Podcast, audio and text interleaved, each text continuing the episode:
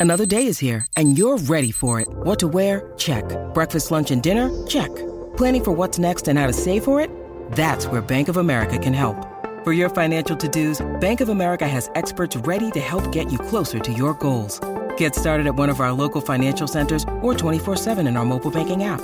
Find a location near you at bankofamerica.com slash talk to us. What would you like the power to do? Mobile banking requires downloading the app and is only available for select devices. Message and data rates may apply. Bank of America and a member FDIC.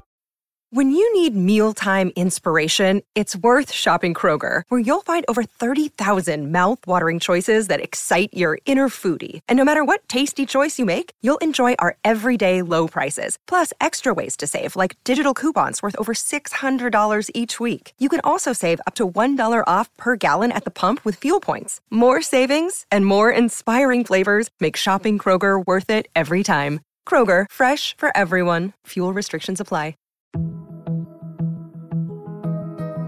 Hi, everyone. I'm Dr. John White, WebMD's Chief Medical Officer and host of the Spotlight On series from WebMD's Health Discovered podcast. For this special two part episode, you'll hear up close and personal journeys about being diagnosed with a rare type of cancer, multiple myeloma.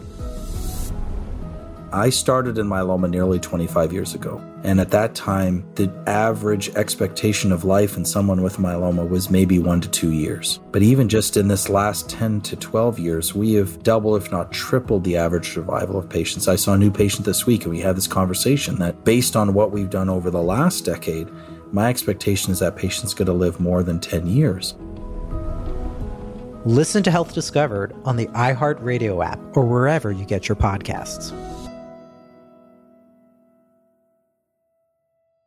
The Tunnel to Towers 9/11 Institute provides educators access to nonfiction 9/11 resources for K through 12, first-person curriculum with video, Discovering Heroes book series for kids, and a speakers bureau with access to 9/11 first responders, survivors, and loved ones. A high-tech 83-foot tractor trailer that transforms into an interactive museum with artifacts, and Russell F. Siller Memorial scholarships for exemplary high school students of program recipients preparing for college. Never forget. Donate $11 a month to Tunnel to Towers at t2t.org.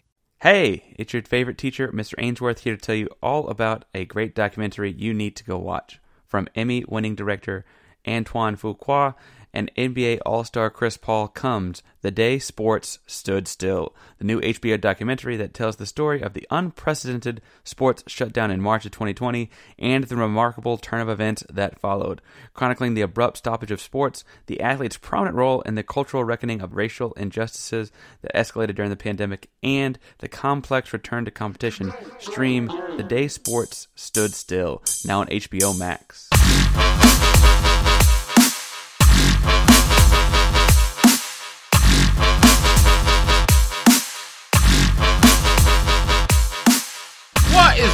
On, Belly Up Sports fam? Mr. Shaka Cummings, my partner in crime, Mr. Parker Ainsworth. Welcome to F in Sports, the podcast with two teachers, grade sports, biggest issues. Mr. Ainsworth, I just had my spring break. I came back. I had a Nashville party like Miley Cyrus. I'm doing great. How are you doing this fine Saturday? Morning with no cartoons. Saturday morning with no cartoons and another sneakers L. If you were following me on Twitter, I seem to every Saturday manage to catch a big L on the sneakers app. and Nike, I was just trying to get these Nike frees to work out, and I'm, I can go to the gym now. I got the vaccine, trying to get back in shape, and I can't even get some workout sneakers. Nike, what, what gives? Dude, go on rescue.com and they got some Air Huaraches to work out in for under a $100. Like for real, for real. Now they're used. I don't know how you feel about kind of the. I am not above it.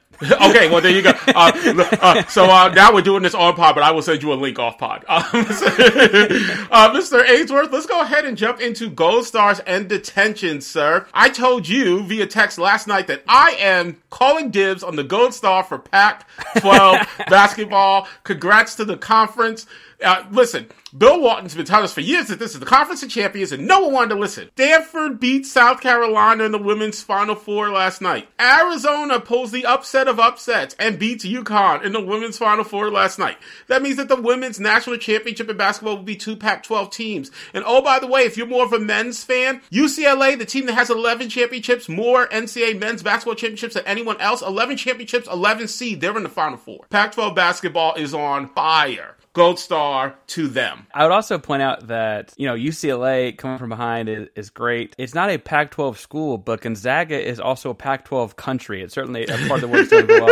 And I feel like I'm mostly going to point that out because that's West Coast versus Third Coast is going to somehow shake its way out in the men's Final Four. And as a Texas guy that spent some time in California, I feel very represented. Incidentally, no teams east of the Mississippi in the men's Final Four. That's never happened, I believe, which only means that Kentucky's not in it. That's really what that means. Basically, all that means. Mr. Ainsworth, how about a gold star, sir? I've got a couple gold stars. My more serious one is I'm going to give one to Major League Baseball. Recording on Saturday morning, so the decision came down yesterday afternoon to move their All Star game out of Atlanta in an effort to punish the state of Georgia or get a disassociate themselves from the state of Georgia after some legislation surrounding voting and, frankly, keeping people from voting. Generally speaking, if you're trying to keep people from voting or make it harder for people to vote, that raises some eyebrows and questions to say the least. I will say, baseball, I saw accurately pointed out, was a little late to this, as in if they'd if they demonstrated earlier in the process that this would be the outcome, they might have changed the decision itself. However, I feel like there's some to some degree it's better late than never. And so shout out to Major League Baseball for doing the right thing. This isn't the first time we've seen this kind of thing. We saw basketball do it with Charlotte and the bathroom bill in North Carolina. And I think that this is kind of a, a good trend. It's a way for corporations like pro sports leagues to, you know, use their influence to make sure people have a chance to be people and go vote or go use the bathroom or whatever it may be. Absolutely. Incidentally, Hollywood is on this kick as well. There's a bunch of directors that are saying we will not film movies in the state of Georgia as long as that law's on the books. So uh, it feels like you have folks who are recognizing their power, recognizing their authority. And as if someone who has criticized Rob Manfred and has called for his firing, he gets this right. So uh, maybe I'll ease off the fire Rob Manfred talk, at least for this segment. Mr. Ainsworth, uh, my next gold star goes to Adia Barnes, goes to Dawn Staley. For the first time in the women's Final Four, we had two black coaches going up against each other. Two black women leading their programs. Adia Barnes is awesome. So she's a uh, an alum of Arizona. She's probably the best player in Arizona history. Like she was Until. in the WNBA. Well, well, I don't know if you paid attention to the uh, intro last night, but like even in the intro, they called it out. It was awesome. But um, she's a WNBA champion, amazing. Dawn Staley, we've gold starred numerous times on this program. We recognize her greatness, Olympic champion, champion in terms of coaching.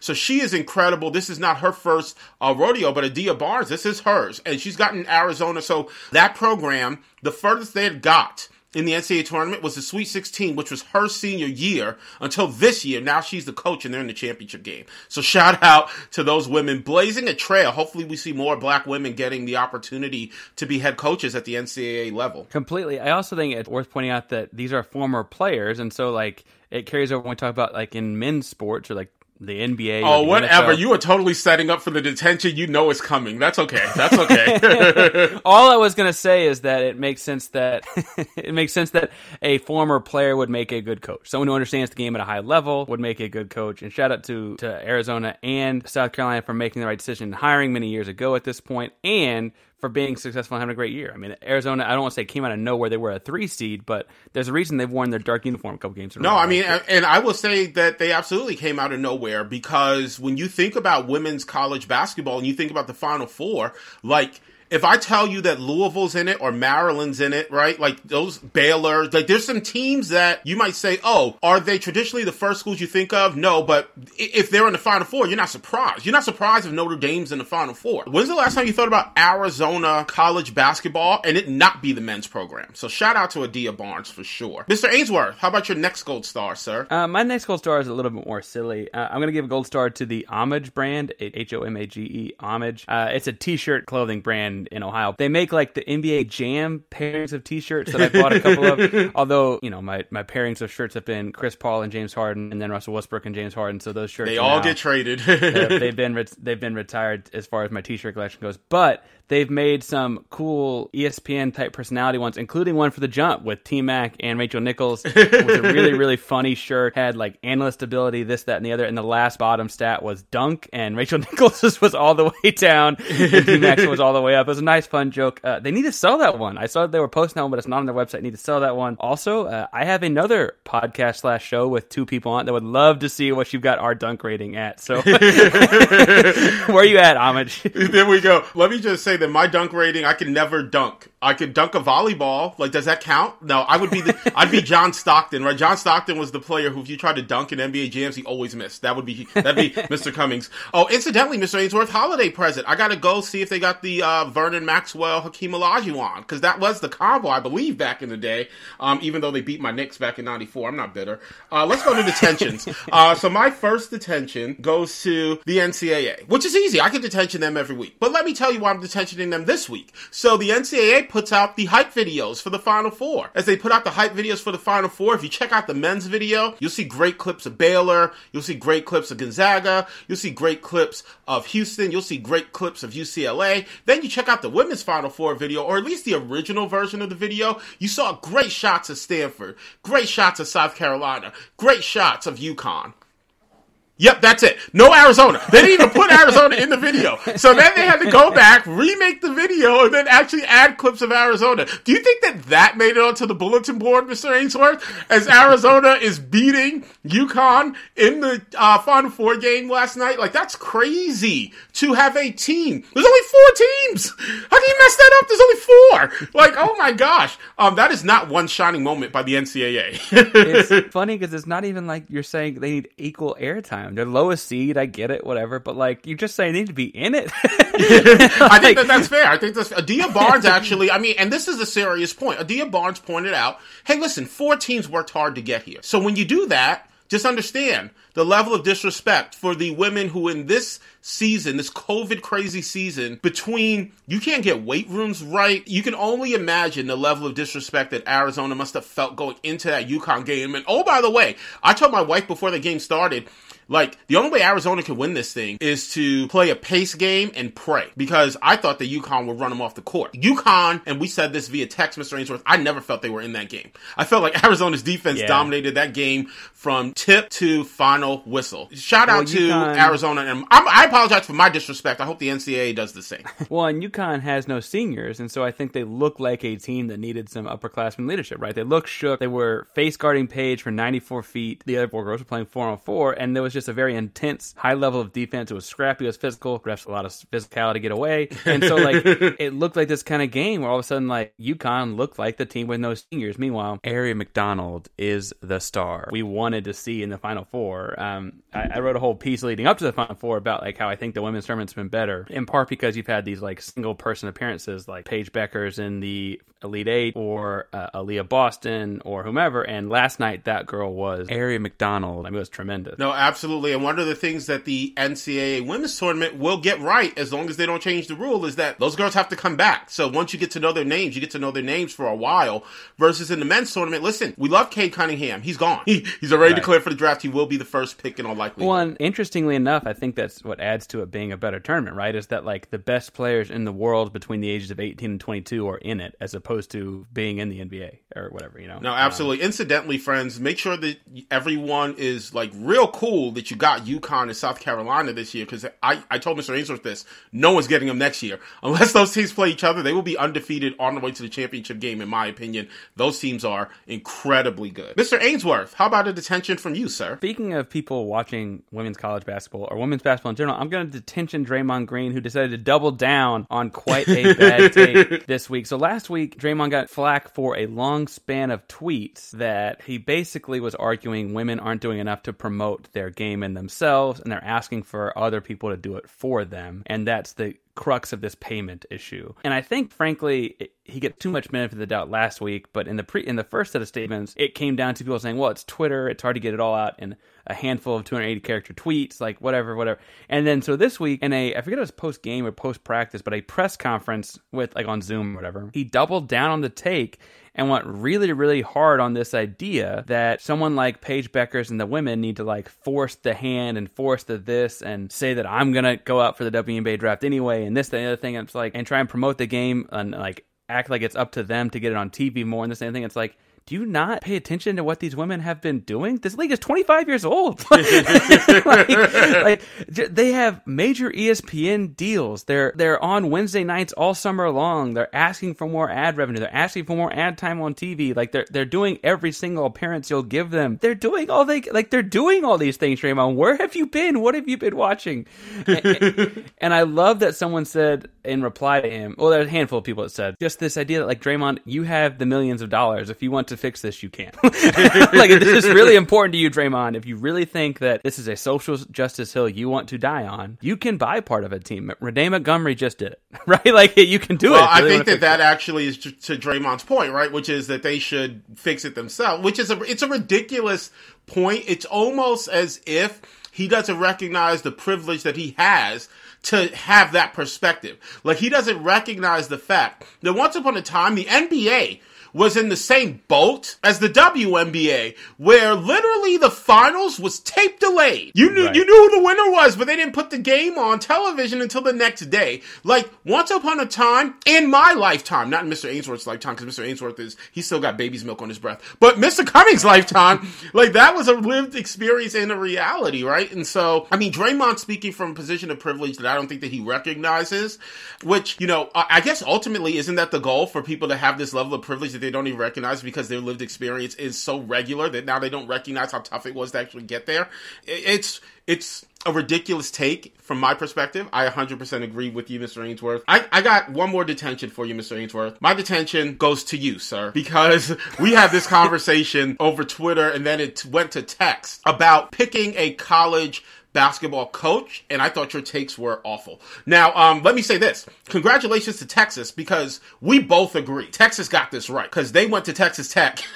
they got Chris Beard, brought him over. I think the $4 million buyout, there's a boost that'll pay that in two seconds to bring the right basketball coach over. We haven't heard the annual numbers yet. I'm imagining that they're going to be quite significant. So, uh, shout out to Coach Beard. I do think that he has every opportunity to take that Texas program to heights that they haven't seen. He's that good a coach. I mean, he went to a championship game with Texas Tech. With Texas's resources, he should be a-okay. That being said, um, the takes that I didn't enjoy from you, sir, we were of the impression that maybe Chris Beard doesn't get this gig, and you were out there kind of yeah, talking about Royal Ivey. Can I get one thing in on Beard? Oh, first? please, please. I, I, do want to say that we both agreed. It might not have been on Twitter or text. I forget which one it was. That Beard or Sampson from Houston would have been. oh yeah, pick. absolutely. Kelvin. The Sampson choice too. was just about how much money it was. Because frankly, Beard is making almost five million dollars a year at Tech as a base salary. Texas has never paid a basketball coach over three point one, and it looks like they're going to sign him up for a base of seven years, five million plus incentive, or seven years, thirty-five million plus incentive. So five million. So they really did. They're paying a basketball coach almost twice as much as they've ever paid a basketball coach. Now, so neither one of us saw coming. So that was, that was the no, starting point of the argument. Absolutely, that, like, that we, was where we started from, and we agreed on those perspectives. So that's not really detention. So let's go to detention stuff. Um, you wanted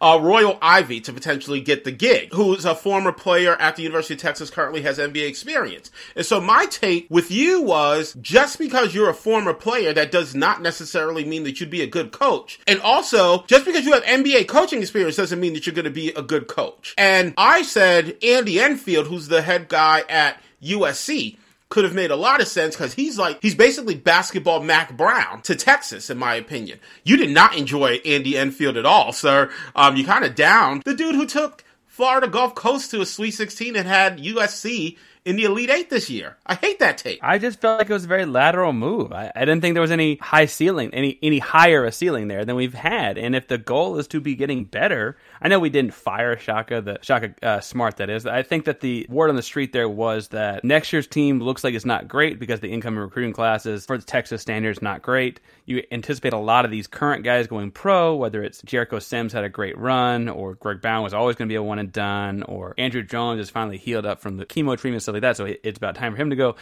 Whatever the case may be, it looks like next year's season might be great, and it sounds like even though they won the Big Twelve, he was basically going to get fed the wolves next year, and then actually the next year because people are not pleased with his NCAA tournament success. I, I just I, I'm not so sure that Enfield was a much more vertical move, or at least the Royal Ivey sign to me was a lower floor, higher ceiling kind of move. I thought the deal there is that this, I think it's worth giving guys chances to be head coach. He needs a first job somewhere. He's been on the assistant coach ranks for a long time. He is an alum. He understands university. His social media presence already is a walking advertisement for the university. He's been coaching with the Brooklyn Nets, Oklahoma City Thunder. There's nothing about the Nets or Thunder in his profile anywhere. It's all Texas all the time. He's the guy. Okay. I mean, all that's all well and good. That does not mean that he should have gotten or that he was a better candidate than Andy Enfield, which is that was my issue was this, Mr. Ainsworth. You if you believe that Royal Ivey is the better candidate, that's fine. I'm not going to convince you that you're wrong there. But to down Andy Enfield to prove your point, I, I don't like that. Like you could say, listen, Royal Ivey, everything you just said is fine. And you could say Andy Enfield is a respectable coach. Like Andy Enfield would be a choice that could make some sense. You just want Royal Ivey, which is fine.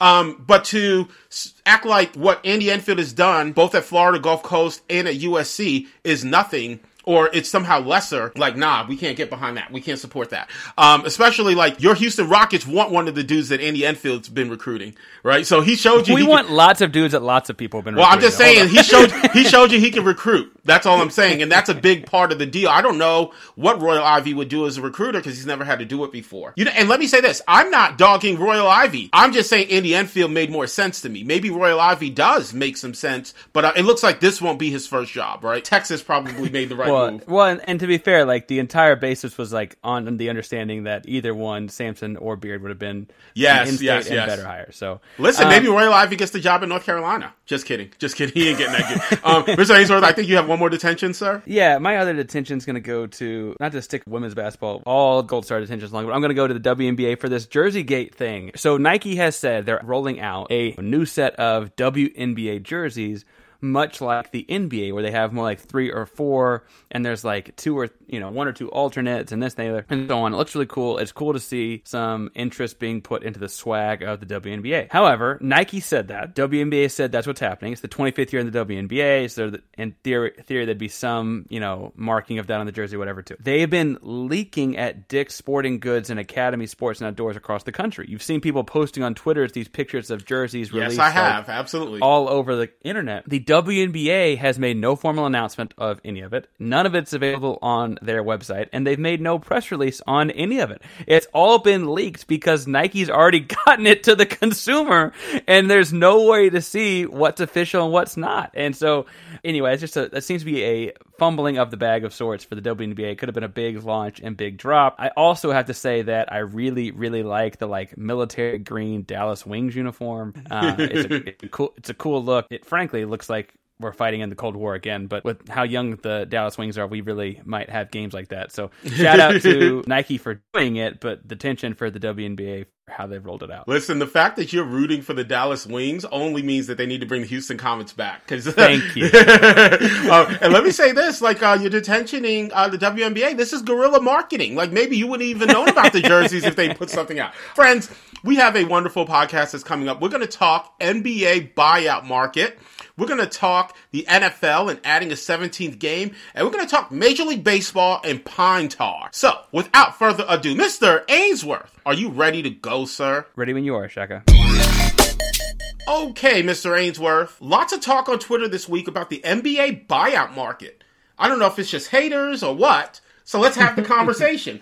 The uh, thesis statement reads The NBA needs to change their rules regarding buyouts of player contracts. I say that to you, Mr. Ainsworth. How are you going to grade that thesis statement? I'm going F. I don't. Anyway, I'm going F, and we'll talk about it in a second. Uh, what do you think, Mr. Cummings? So I'm an F as well. Like, I feel like I'm an F because I've heard very specific arguments that are stupid. So I don't know exactly. if I'm just arguing against those or what.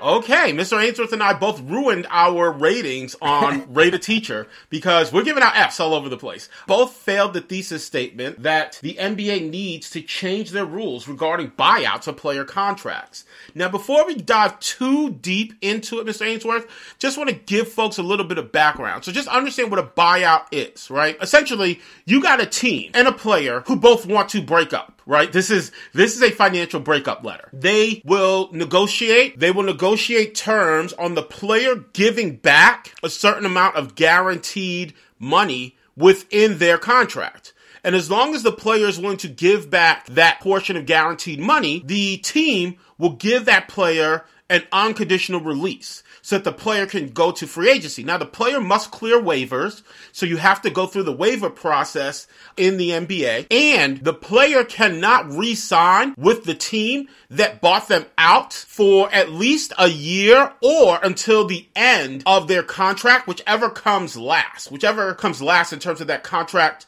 being bought out, right? So normally what happens is you get players who are on the last year of their deal and they get bought out. It's unique in this year because Blake Griffin was not on the last year of his deal. He's the rare exception where he had multiple years left and Detroit still bought him out. So then those players are on waivers once they clear waivers, they can sign with whomever they like. Intuitively, you would think, oh, well, the teams that have cap room should be able to go get these guys. But most of the time, these folks who hit the buyout market sign for the veterans minimum and go to a team that can actually win, right? So that's normally what happens. So I say all that. We both failed the idea that this system needs to change. So, Mr. Ainsworth, I'm curious as to your take, sir. Why are you pro buyout market? So I think there's a few things involved here. I think first, this is a big problem to people right now because buyout candidates we know the names of went to Brooklyn and Los Angeles, right? I think that most people see that as like this backwards way for them to hit the free agency market in the middle of the season and get better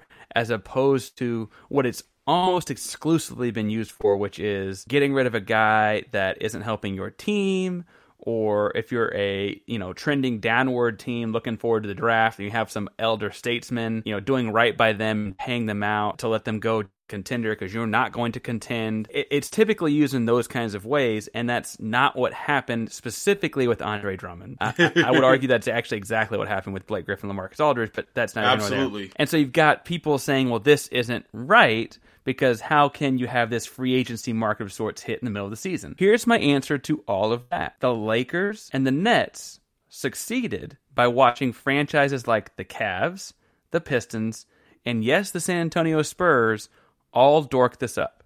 And here's the deal is at some point those teams each said, We are no longer suiting this guy up. We're going to get rid of them. And the Nets and Lakers said, We have really intriguing options here. We know that those guys like guys on our teams. And we know that if it hits a free agency market of sorts, we have a really good sales pitch. And so they sat back and watched while San Antonio and Cleveland and Detroit did not make trades. They could not move the guys because everyone knew at some point they were going to have to buy those guys out. They're not going to just suit them up randomly, right? And so once you publicly say, we're no longer suiting up Lamarcus Aldridge or we're no longer suiting up Blake Griffin, you're really screwing yourself over. That's bad management. And the Spurs are not a franchise that typically does that. Cleveland and Detroit, this is very much par for the course, but San Antonio is not that team, right? I see this as like it's not punishment if some teams are just poorly run. Run your team better. Don't don't shelf the guys. well, don't my- shelf these guys in the middle. Like if Andre Drummond's 27 years old and a tremendous rebounder and a defensive presence. I don't know that I mean brings that much to the offensive end, but I think other people would argue with me on that. And if that's the case, don't shelf him, showcase him, and then trade him. I don't get. I don't see what the problem there is. No, listen, I 100% agree with every take that you made. Like the the arguments that I saw on Twitter for getting rid of the buyout market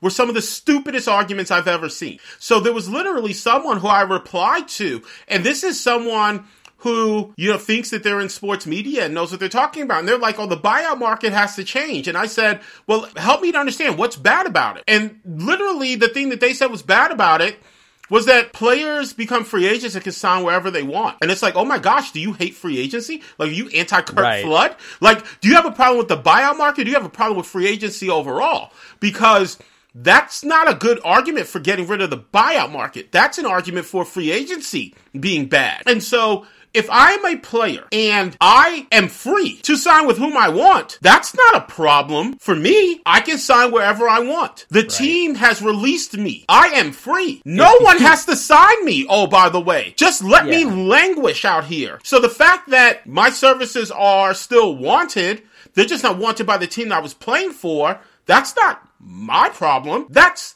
that team's problem. And if the idea is get rid of the buyout market so that everyone gets traded, you honestly believe that Detroit wasn't trying to trade Blake Griffin? Of course they were. You think that LaMarcus They Aldridge wasn't on though, yeah. Well, I mean, these teams were trying to trade these guys. No one wanted them because no one's going to take on the bloated contracts that these guys had because you mismanaged and signed it, signed them to these bloated contracts, right?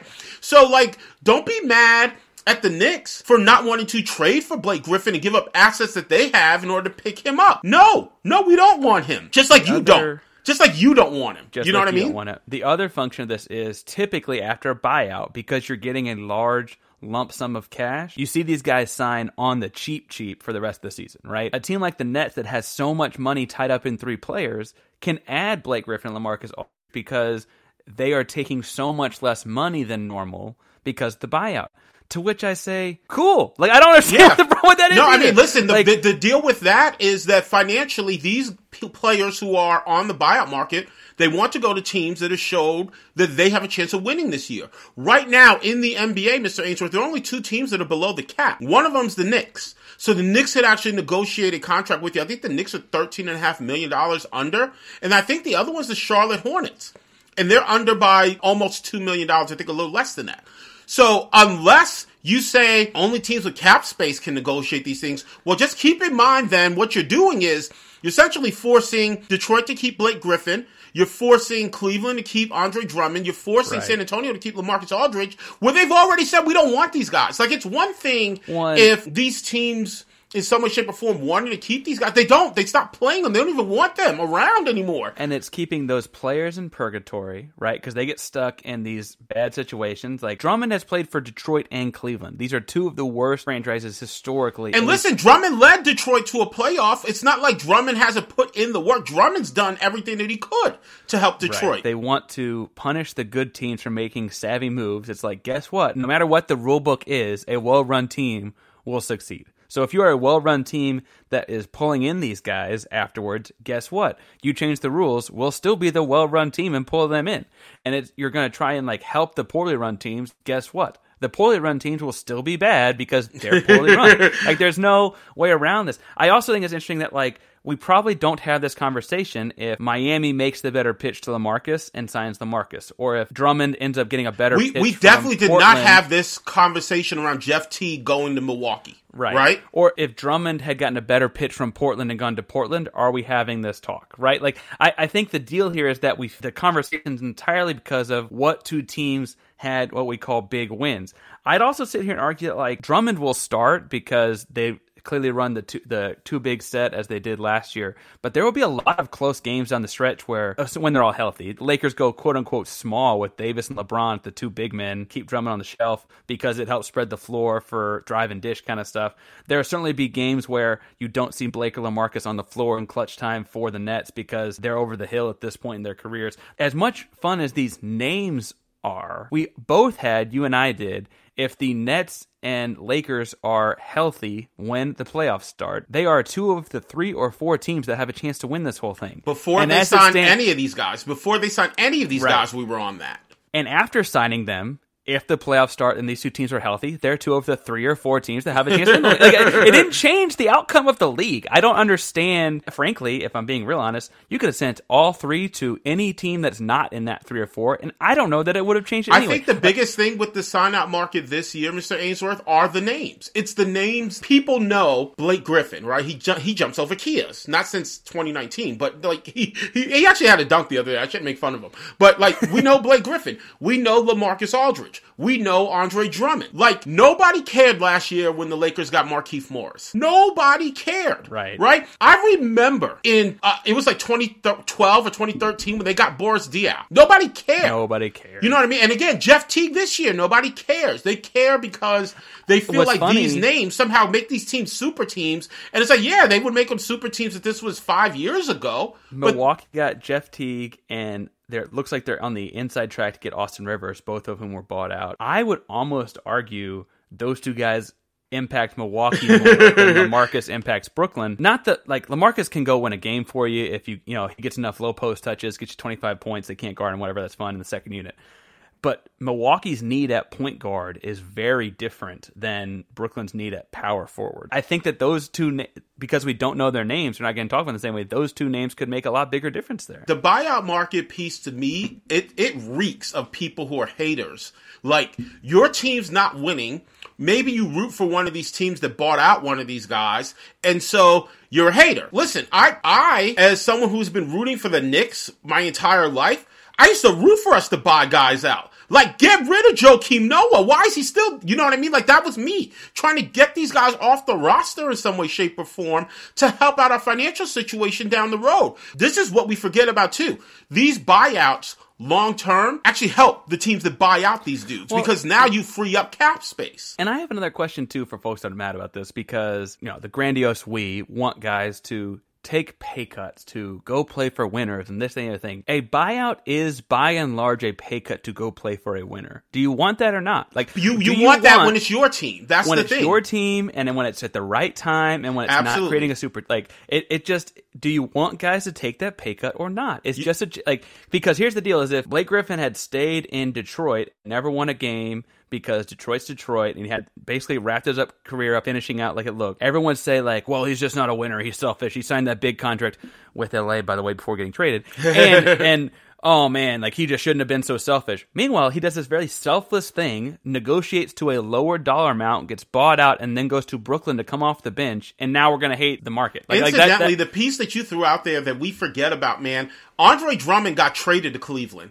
Blake Griffin got traded to Detroit. Neither of them guys said, "Hey, that's my destination." Like Lamarcus Aldridge is even a different deal because he signs the big free agent deal with San Antonio after he leaves Years Portland, ago. right? Years That- ago. And but that being said, when you look at those other two guys, them other two guys got traded somewhere. They didn't ask to be in those situations. So now they they tried to make the best of those situations. Even Andre Drummond last year played hard in Cleveland. Cleveland's just Cleveland. I don't even necessarily disagree wholeheartedly every time with the teams buying the guys out. I look at Cleveland, right? We'll talk about how bad Cleveland's been. Cleveland has to be the luckiest franchise in the league because the best player of a generation was born in their backyard, and I don't know what else they've done right since. But they currently have four very good players under 22 years old that schematically don't fit with Andre Drummond. The move for them was we're going to try and see what we have with these four guys. Even schematically for them, it wasn't a horrible idea. They got Drummond off their books. They get to let uh, Sexton, Garland, the rookie they just drafted, name escaping me, and Jarrett Allen, they let, get to let them go run, you know? And I, on Cleveland's behalf, obviously they should have probably traded him, and we talked about why they made that mistake by shelving him too early, but it's not even a bad move on their part, you know? I, I- It's funny because you say, "Hey, what has Cleveland done well?" Right, and it's like they they drafted LeBron, they drafted Kyrie, and they they did those things well. Um, I'm I'm probably finally of the mindset to say that the Anthony Bennett pick is not going to work out. So um, so listen, Cleveland's done a couple things right. Okay, Parker. So the thesis statement for this commercial is James Harden has the best beard in sports. What do you think about that thesis statement? Oh, I give it an A. You know, as a Houston guy, we we seem to have an affinity for our beards between guys like him, Dallas Keuchel, lots of big beards in the Houston area. What do you think about the thesis? So I'm a Jets fan, and I absolutely love the beard that Ryan Fitzpatrick has. So maybe I would give Ryan Fitzpatrick the nod over James Harden. But you're talking to a couple of bearded teachers, and we know a thing or two about making sure that you maintain that mane. So check out the beard struggle. The beard struggle, they make oils, they make balms, they even have this heated comb to make sure that you get your beard straight so that you're looking fresh. I know I've really enjoyed using the oil they make for my quarantine beard of sorts. It's nice and long these days. That helps keep it nice and healthy and hydrated. And if you're listening to our show, you can use FN Sports 15 and get 15% off your oils, your balms, your shampoos, conditioners, whatever you need to use to keep your beard looking healthy. Absolutely. Check out the Beard Struggle at thebeardstruggle.com. Whether you're just starting to grow or you have a luscious mane already, the Beard Struggle's got all the products that you need. The Beard Struggle. Feast your face. Okay, Mr. Ainsworth, thesis statement number two. We look at the NFL and the huge announcement that they are adding a game to their regular season. We will move from a 16 game regular season to a 17 game regular season.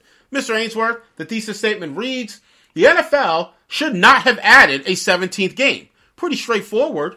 How are you going to grade that one, sir? I'm going to stick with a C. Uh, I see some of the reasons they did it. I just also see some drawbacks. I don't think they're really weighing in. And part of that, I guess, is because as a player, I'm like, man, that's a lot of games to play. So I'm going to a C. Um, your chuckle makes me think you're somewhere in the same ballpark. Yeah, no, I'm a C as well. I, I was thinking, can I go D here just to have a different grade from you? And I really, I don't think I can go D.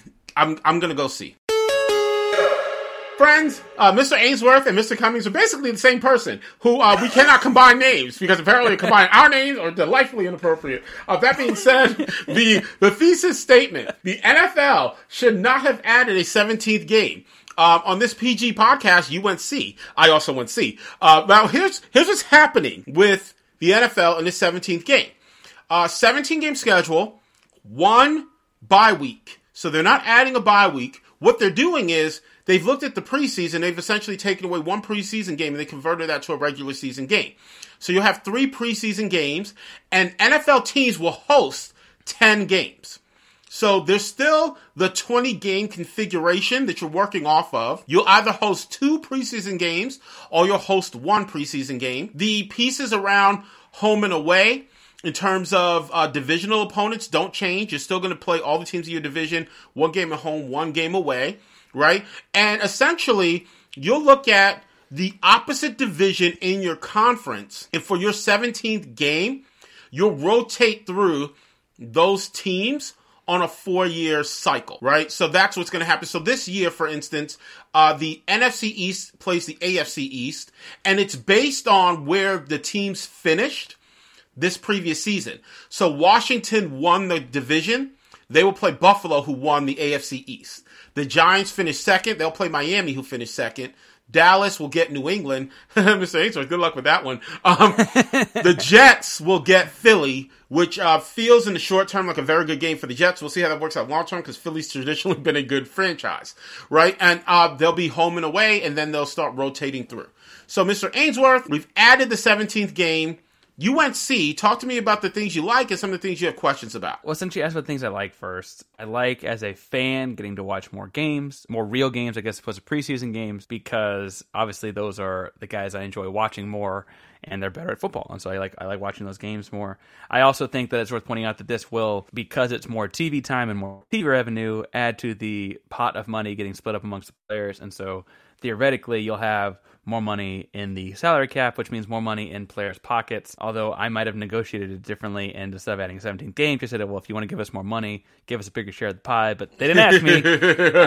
um, I, I think that that's all fun. I think that my my drawbacks, first of all, like the drawbacks are what brings us down to a C, because theoretically adding more games as a fan should always be a good thing, right? No, absolutely. Um, I, I just want to throw out the uh, 90s rap reference, more money, more problems, as you go into the problems, right? more money, more problems, exactly. So I got a couple problems here. One is this is going to actually end up cutting jobs as I see it because you see less preseason games, which means less preseason tape on those guys trying to make rosters. It doesn't necessarily cut or grow the roster size. I just mean more so that that is a chance that guys are using to try out and make a roster. It's typically younger guys that succeed and use those as an opportunity, and that's never fun to take away.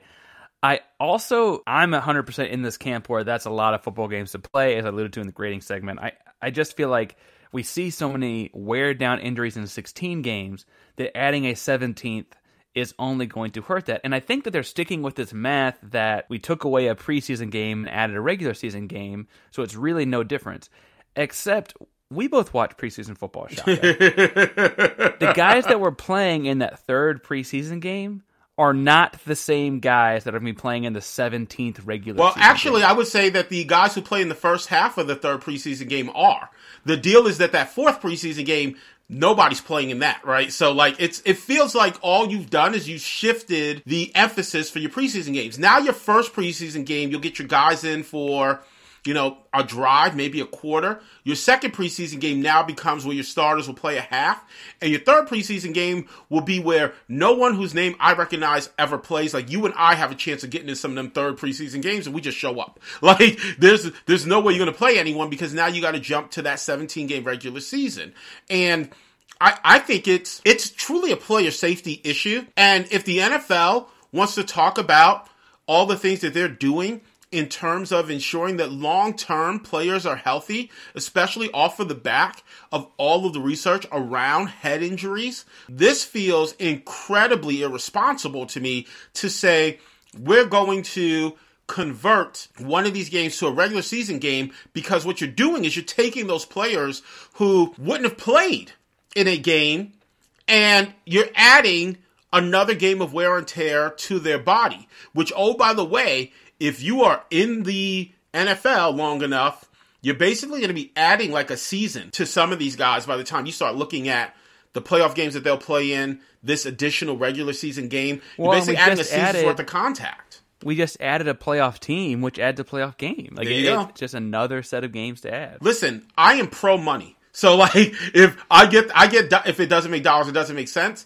So the biggest a reason to me is the revenue piece, right? And I do think that the revenue piece for owners, it's going to be a great thing because now you have a regular season game that people will show up to. So people will come, they will pay for parking, pay for concessions. Like there's a recognition that while your season ticket packages required you to purchase the preseason games, that there were a lot of folks who never came to those games. The revenue for a preseason game versus the revenue for a regular season game for the owners, this is a good thing. And of course, this should trickle down to the players, which we know that all of that stuff is collectively bargained. That's taken care of. I do think that literally the NFL is putting a dollars and cents cost on player safety and player health when it comes to the head injury piece. And if we're willing to collectively bargain that, then I guess that's cool. But it feels like that, that feels like it's going to be problematic down the road for the NFL and for players in terms of their long term health and safety. I want everyone to go into football and be 100% healthy. I played the game, I coached the game. I know that things can be done safely. I know that the NFL is doing things in terms of the way that they uh, teach tackling, in terms of the way they teach blocking, in terms of the terminology that they even use and how that's trickled down to youth football. Like, I firmly believe that the NFL is trying. And this is a sport in which you have car crashes every play. And there's no way to make this thing truly safe. So it feels like adding another game when we know what those ramifications are feels um, incredibly The focus, the focus of all those measures you're mentioning are to make it safer, not safe. And that R is really important, right? Because it's never going to be safe. It's going to be safer, but not safe. You know, this is a, a jump at more money, and the league is saying this is good for the players because there's more money in the pot. They also, and earlier in the month of March, signed a 10 year, $10 billion deal with Amazon for one game a week. Yeah. That just the Thursday night games, the worst game of the week, is worth $10 billion. dollars. Why did Thursday night game got to be the worst game of the week? Like some some of us like Thursday night football, sir. no, I, I love watching it, but the truth is that those guys are playing on a Sunday and then having to No, expedite that, their sometimes entire week. sometimes that's like the third preseason game where like you Yeah, you get guys in there for a half and then they're gone. and it it's just it's not that there's been as much. I think the initial reaction was that there were going to be more injuries on the Thursday night games. That hadn't proven to be the case as much, but it really is a diluted product because the teams just haven't had the same amount of preparation time as they do by the time you watch them on a Sunday. I, I just look at this as they're adding more money, and you know the rich get richer. They continue to make more money. The NFL, with the exception of like this brief small dip this year post COVID. The next 10 years, they're making 10 billion on one game a week. I, I just, I understand needing to add more money and adding a whole week's worth of games because if one game a week is worth 10 billion, how many more is this whole week of new games? Absolutely. But it's just, I just see drawbacks. I get the money, and so it wasn't a fail grade, but man, there's a lot of drawbacks. Let me throw in the superficial argument too about records. Like uh, we're going to do a baseball segment coming up, and we know numbers really matter there. But in a lot of sense, right, it matters the records that have been established, and records were established like with a 13 game schedule once upon a time. Like the big when we talk about thousand yard rushers, the reason why that's a big deal is because once upon a time we looked at what you needed to average to get a thousand yards in a 13 game season. And then we just took that and we carried it over to 16 games. It's like, oh, if you run for a thousand yards in a 16 game season, that's great. In reality, like it doesn't take much to average what 60 some yards if you're starting NFL running back and get a thousand yards. They just have to hand the ball to you essentially. Now we're going to a 17th game. I mean, things like 5,000 yards passing in a season have already lost Become a certain norm. yeah i mean they've lost a certain amount of value because it happens so often. And now i don't know thousand yard receiving season is that a big deal?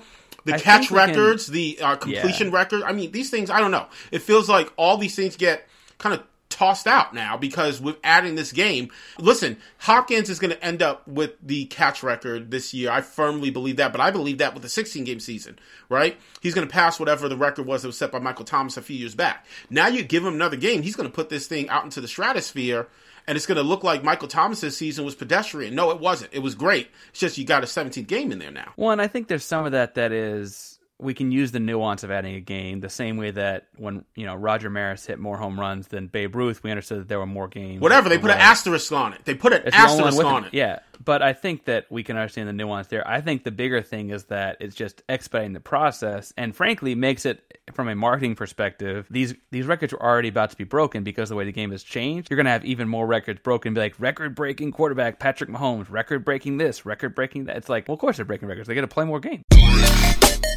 Friends, opening day, Major League Baseball happened this week. The Yankees lost a crazy game to Toronto in extra innings that they shouldn't have lost. The Dodgers, man, got a home run taken away, so it could be worse. Um, that being said, let's talk a little bit of baseball, Mr. Ainsworth. Let's specifically talk pine tar because uh, it's kind of come out that the MLB is going to crack down on this thing. And so uh, the thesis statement reads Major League Baseball addressing pine tar use by pitchers is ridiculous. I say that to you, Mr. Ainsworth. How are you going to grade that thesis statement?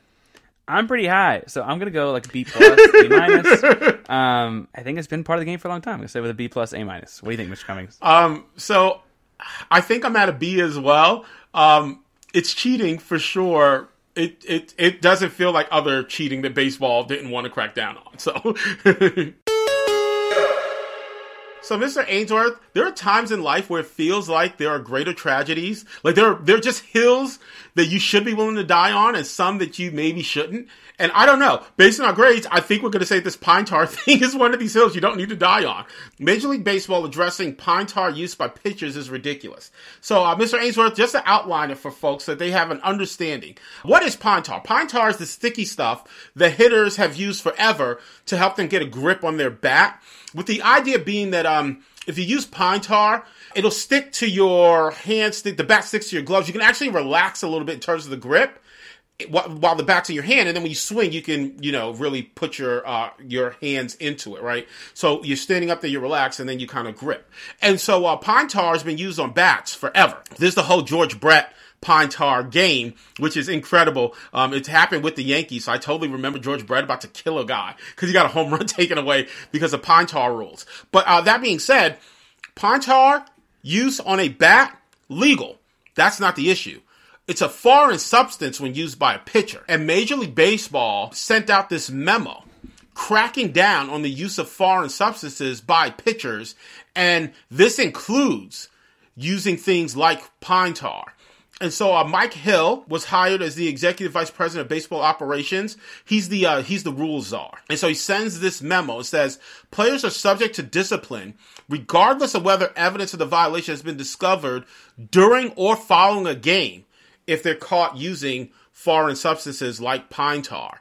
And the deal with that is the pine tar you know, imagine you're a pitcher, you're in a baseball game, you can sweat a little bit, you lose a little bit of grip. The pine tar helps you to keep your grip so that you can grip the ball and put it where you want. Now, why is Major League Baseball cracking down on this? The thought is, is we want pitchers to maybe lose a little bit of control so that way the ball isn't always where they want it to be and maybe you put more balls in play, a little bit more action in the game, right? And we know that baseball's been trying to find these ways to artificially create more action. So now I say all that to you, Mr. Ainsworth. You went B with the idea that this rule is ridiculous. Talk to me about that, sir. Well, and I, I might even get talked into as high as an A by the time this competition's over. So, I, admittedly, I am a regional sports fan when it comes to baseball, and I watch, I like follow the trends, and then when the playoffs come around, it's great playoffs to watch baseball playoffs. There's a whole Um, joke in here about pine tar cheating versus banging trash can cheating, but we'll save that for another time. No, but that I mean, I, I don't. My opinion there isn't completely unrelated. My opinion on the pine tar thing is that if this has been such a big part of the game for such a long time, it's interesting that we're gonna like crack down on this now. I, so I pulled up when I was doing research for this because like I was trying to get to a second. I, I'm not the the biggest baseball guy. Again, watch it regionally and then watch the playoffs, and then I followed trends throughout the year. Bleacher Report ran an article back a week ago when this was first being discussed pointing out that the MLB threatened to take action against pitchers who used foreign substances last year, although no one ever was caught in a new function or fashion, and that the league never actually changed the rules. They also uh, cited an athletic report. Then they click over the athletic report. Eno Sarris is talking to some people across Major League Baseball, and he doesn't name anyone because they admit that between 75 and 100% of players use something while pitching. Okay. So, of course, you're not going to name anyone because it's 100% of people. Right? you don't have to name um, anybody. Just name a pitcher. Anyone. Yeah. Any and pitcher. so, one quote from that article is that my guess on total MLB players using some sort of grip enhancement would be 99.9%. That was from a bench coach, right? This is, this is part of the game. And it's one of those things that I look at and I'm thinking, man, if this is that prevalent, the goal is not to get rid of it if you think your product is good. The goal should be to have some sort of regulation. What pine tar is okay, what pine tar is not, or what substances are okay, what substances are not. It's the same way, like, frankly, it's not horribly different than what you see, like, LeBron chalk toss into the air, right? Like, it's a way to get grip on what you're doing. Why is that such a, like, negative impact on the game here? Well, I also. It, it is, it is a negative impact. So the, the one argument for regulating this is that any substance on the ball, any scuff mark to the ball, allows a pitcher to spin that thing in a way that is unnatural right? So like there there is that piece to it that you can actually now maybe throw pitches that are impossible to throw if you weren't taking advantage of some sort of an illegal substance or taking advantage of some sort of a scuffing of the ball right? It's obvious that if there wasn't an advantage pitchers wouldn't do it. So we we recognize that there is that advantage. No, that's right. There is that advantage. There's also that advantage for the entire hundred plus years there's been baseball. Absolutely. And it sounds like something that's been around for a long time. And and it's just one of those things that I just I feel like it's a part of the game. I also would point out that if baseball wants to fix part of the like putting balls in play aspect. The bigger issue with putting balls in play to me is that it's strikeout or home run. That's the only way people swing the bat anymore. And I don't know that adding or taking away pine tar necessarily fixes that. I would say that there's lots of ways to fix this idea of putting balls in play, including things like cracking down on the shift, right? Baseball feels like it has an action issue, right? And so they're looking at, well, how do we keep the game moving? How do we keep the game moving? How do we keep the game moving? It would be awesome if baseball just embraced who it was and just, just understand that based on the nature of the game, it's a game that's not timed. It's a game that's not timed. You're trying to put timed elements into a game that's not timed. Like, stop worrying about that stuff, right? Because it's true. If it's a four hour game and it's a, you know, seven five ball game with this consistent action, people are going to like that. But just understand that that's not going to be every game. There's plenty of NFL games that are three nothing, and people hate defense, and they don't like they don't like that stuff, right? And we understand the NFL has done plenty to try to change up things like pass interference in order to bring offensive action into the game, right? So I, I, I get that. So I'm not saying that it's not like the other leagues haven't done this thing, right? Basketball took away hand checking for a reason. The NHL goes to four on four and overtime for a reason, right? So we recognize that they, they do these things. When I look at pine tar, number one, if everyone's doing it, you're 100% correct. Make it legal. Like that's the issue is regulation, not trying to make something illegal that shouldn't be. Number two, we talked about player safety with football. There's a player safety component here. We actually want pitchers who throw increasingly harder to right. put the ball where they think they're going to put it.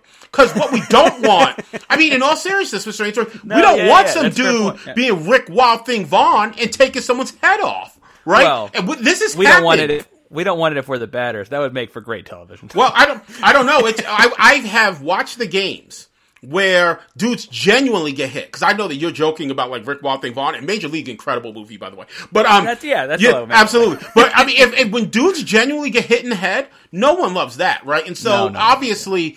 the idea of giving the pitchers more ability to control. So that way those things don't happen accidentally. Yeah, we probably should be looking at that. I, I also think that there's a component as well. Whenever there's a beanball war, between teams and the bench is clear and baseball hates that apparently, right? So give the pitchers more ability to control. And now they can't say, oh, it just got away from me. No, you're lying, sir. Right. You have, you have the stickiest substance on the planet on your hands. You can put that ball when you want. So when you hit that dude, you hit him on purpose. So yes, you're getting a 20 game suspension for that. Like it feels like it actually answers a lot of the problems that baseball has, right? If baseball really wants action, we all know what the answer is, but we also know that baseball can't do the thing that they should do, which is find a way to actually get performance enhancing drugs legalized so that they could be used because that's when you had action. but baseball well, can never say, "Oh, we're going to find a way to legalize steroids," right? They can't do that. So now they're looking at all these other things that really don't make sense. They're tangentially related to action.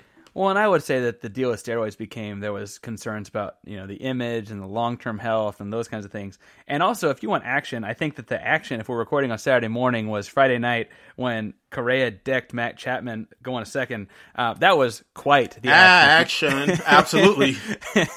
um, but but no, I think the deal here is that this is another move by a league that you brought up the steroid issue that is reacting to a commonplace practice late. We go back to me being an Astros guy and how like the the trash cans banging and this that and the other thing. The idea of sign stealing, I mean, using technology for it's different, right? And I get that that was a different piece of the 2017 season, but sign stealing as a more broader concept has been around since baseball's inception, right? And steroids were a big part of the 80s and 90s and early 2000s in baseball. And this pine tar thing has been a part of baseball for a long time. So this idea that we're going to try and go back and retroactively fix it now just feels like another moment that baseball is. The truth is, there's this kind of feeling in baseball that if you're not cheating, you're not trying. That's just the, that's just the way the game's been. And that's the way the game's always been. Let me say this too, Mr. Ainsworth. What's going to end up happening with this pine tar deal is that managers are just going to go into the game with the gentleman's agreement and they're going to say we're not going to check it. Like i'm right. never i'm never going to call your pitcher out on that as long as you don't call my pitcher out on that.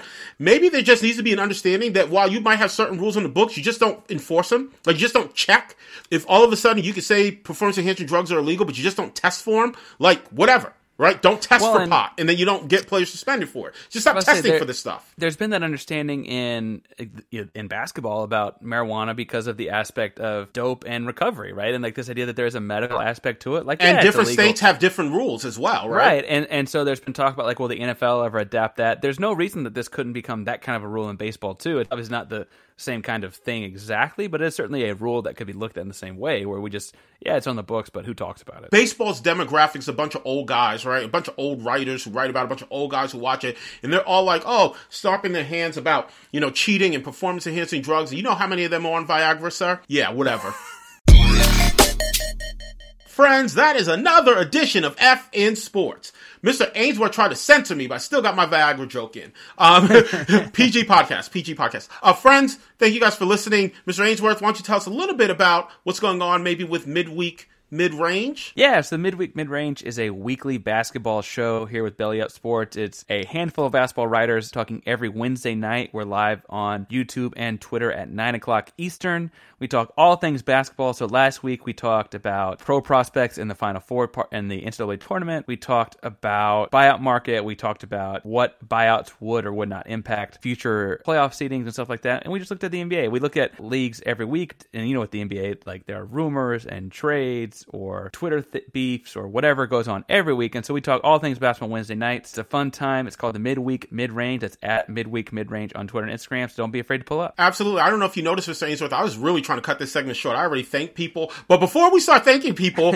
let's let's go ahead and give folks our socials. So, Mr. Ainsworth, you want to hit folks with your socials, sir? Yeah, you can find my personal stuff at Painsworth five one two. That's at P A I N S W O R T H five one two on Twitter and Instagram. You can also follow the show's Twitter. That's at FN Sports 2. I'll use dash PA. Shaka will use dash CC. So you know who you're talking to. And then Shaka, we also have an Instagram. Absolutely. You can find us on Instagram at F underscore N underscore sports. You can find me on socials at Shaka Cummings at C H A K A C U M M I N G S. That's my Insta. That's my Twitter. Friends, thank you guys for listening. Hey, Mr. Ainsworth, I've ordered like three different pairs of Jordans that are coming in. Two of them you don't have. So there we go. I'm just, I'm just trying to keep up with you, Mr. Ainsworth. Uh, friends, please go out, like, subscribe, share, do all the wonderful things that help out the podcast. And please remember, when it comes to sports, don't flunk with us. Do you love how I stuck the Jordans thing there at the end? Later, guys.